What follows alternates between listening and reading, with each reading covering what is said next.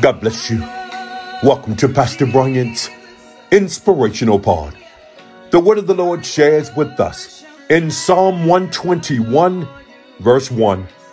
I will lift up my eyes unto the hills, from whence cometh my help. My help cometh from the Lord, which made heaven and earth. I want to encourage you on today that regardless and in spite of what you're going through, keep your head up. Keep looking up.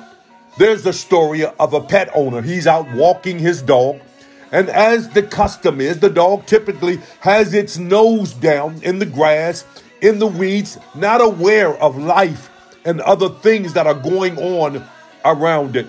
The dog is unaware of the fact that birds are up in the tree, Squirrels are up in the tree because the dog has its nose down. So it is with us.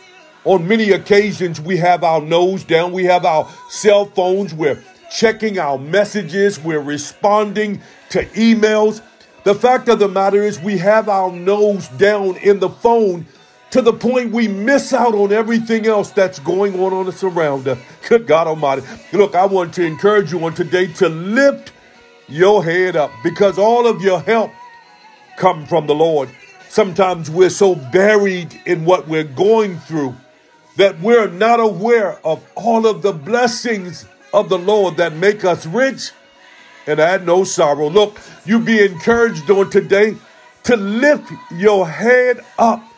That in spite of what you're going through, lift your head up, lift your eyes up unto the hills from which cometh your help. Your help comes from the Lord. Hey, Lord, God bless you. Until next time, I'm in his service.